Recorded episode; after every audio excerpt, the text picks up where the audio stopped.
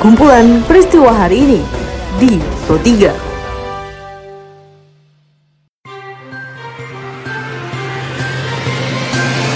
Halo pendengar, selamat berjumpa kembali di podcast Pro 3 RRI dengan kumpulan peristiwa yang terjadi pada hari ini. Seperti biasa, pada podcast ini saya akan mengulas isu-isu aktual yang saat ini masih hangat juga ramai diperbincangkan di sekitar kita. Tentu saja pendengar nanti akan saya hadirkan cuplikan informasi dari reporter kami. Saya Tika Nantia, inilah kumpulan peristiwa Pro 3 di ruang dengar Anda.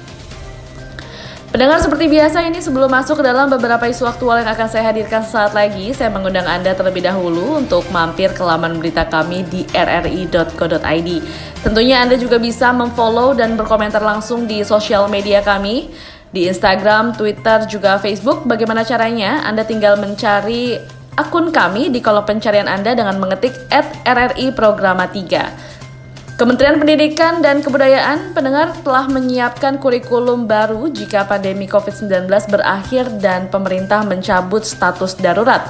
Hal ini dilaporkan reporter kami Rini Hairani di mana nantinya kurikulum akan mengedepankan inovasi dan keunikan di masing-masing daerah. Direktur Jenderal Guru dan Tenaga Kependidikan atau GTK Irwan Syahril ini memberikan pernyataan selengkapnya kepala sekolah itu adalah the chief of innovation mm -hmm. for learning. Ya, yes. jadi inovasi itu yang kemudian dimunculkan sehingga kurikulum itu cara melihatnya ke depan adalah kurikulum itu adalah basicnya dan kemudian nanti dikembangkan apa yang menjadi keunikan sekolah, relevansi terhadap kebutuhan di daerahnya, murid-murid yang ada di situ sesuai dengan uh, assessment dari sekolah. Jadi ini yang arah arah ke depannya.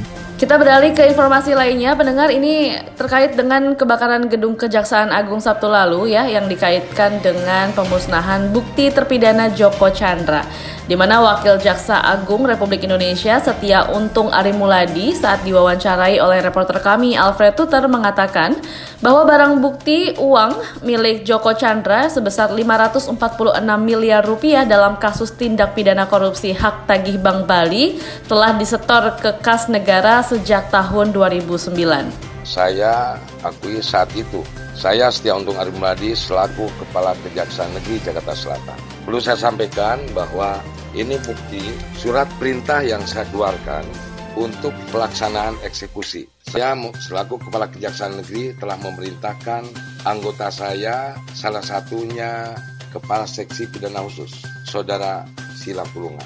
Dan bahkan eksekusi pun saya ke Bank Permata, saya ikut menyertai pelaksanaan eksekusi. Kemudian saya tunjukkan ini berita acara pelaksanaan eksekusi yang ditandatangani oleh pejabat Bank Permata saat itu.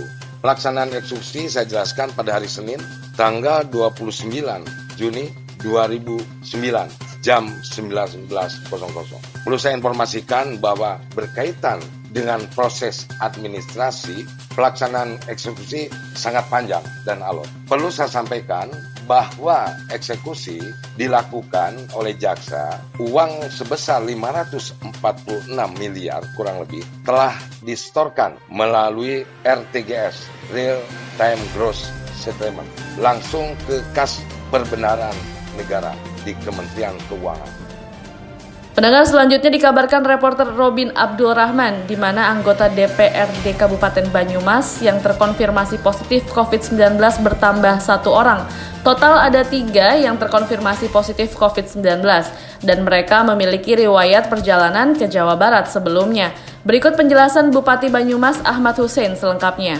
DPRD sudah tiga, ini dari kemarin dua. Kemarin satu tambah satu, yang Pak Poro Selanjutnya informasi dikabarkan oleh reporter kami Agus Wijananto di mana Polda Metro Jaya telah merampungkan 44 adegan rekonstruksi kasus pembunuhan berencana terhadap seorang pengusaha pelayaran di Kelapa Gading, Jakarta Utara. Kabit Humas Polda Metro Jaya Kombes Yusri Yunus menjelaskan, saat ini polisi mengusut dua perkara, yaitu kepemilikan senjata api dan pembunuhan berencana. Karena kita tahu bahwa fungsi rekonstruksi sebenarnya bagaimana kita menggambarkan terjadinya suatu peristiwa pidana dengan cara memperagakan para saksi-saksi dan juga tersangka ini memperagakan apa yang sudah dia tuangkan di dalam uh, berita acara pemeriksaan. Jadi kemungkinan akan bisa berkembang, juga bisa akan dipersempit lagi dari hasil apa yang dituangkan, kemudian diklopkan dengan peragaan-peragaan yang dilakukan dari mulai yang pertama. Pendengar berdasarkan laporan Otoritas Jasa Keuangan atau OJK, Indeks Inklusi Keuangan Syariah secara nasional maupun literasi keuangan syariah nasional menunjukkan angka yang rendah. Diliput reporter Retno Mandasari di mana Wakil Presiden Maruf Amin ini menilai masih diperlukan kerja keras untuk terus mengembangkan ekonomi dan keuangan syariah di tanah air. Menurut laporan Otoritas Jasa Keuangan OJK 2019 baru mencapai 8,93 persen sedangkan indeks inklusi inklusi keuangan syariah nasional adalah 9,1 persen. Baiklah pendengar informasi tadi mengakhiri perjumpaan kita pada podcast edisi hari ini. Dengarkan terus podcast edisi hari ini juga hari lainnya di Spotify dengan hanya mengetik Pro 3 RRI di kolom pencarian Anda. Pendengar tetaplah menjaga jarak walaupun Anda harus tetap mengikuti protokol kesehatan dengan baik. Jangan lupa untuk menjaga kesehatan dan makanan yang bergizi. Tentunya untuk menjaga imun agar selalu sehat dan terhindar dari virus COVID-19. Baiklah pendengar, saya Tika Nantia beserta dengan tim editor podcast kami Karisma Rizky undur diri. Sampai jumpa. Jalanan ibu kota DKI Jakarta masih Kumpulan peristiwa hari ini di Pro 3.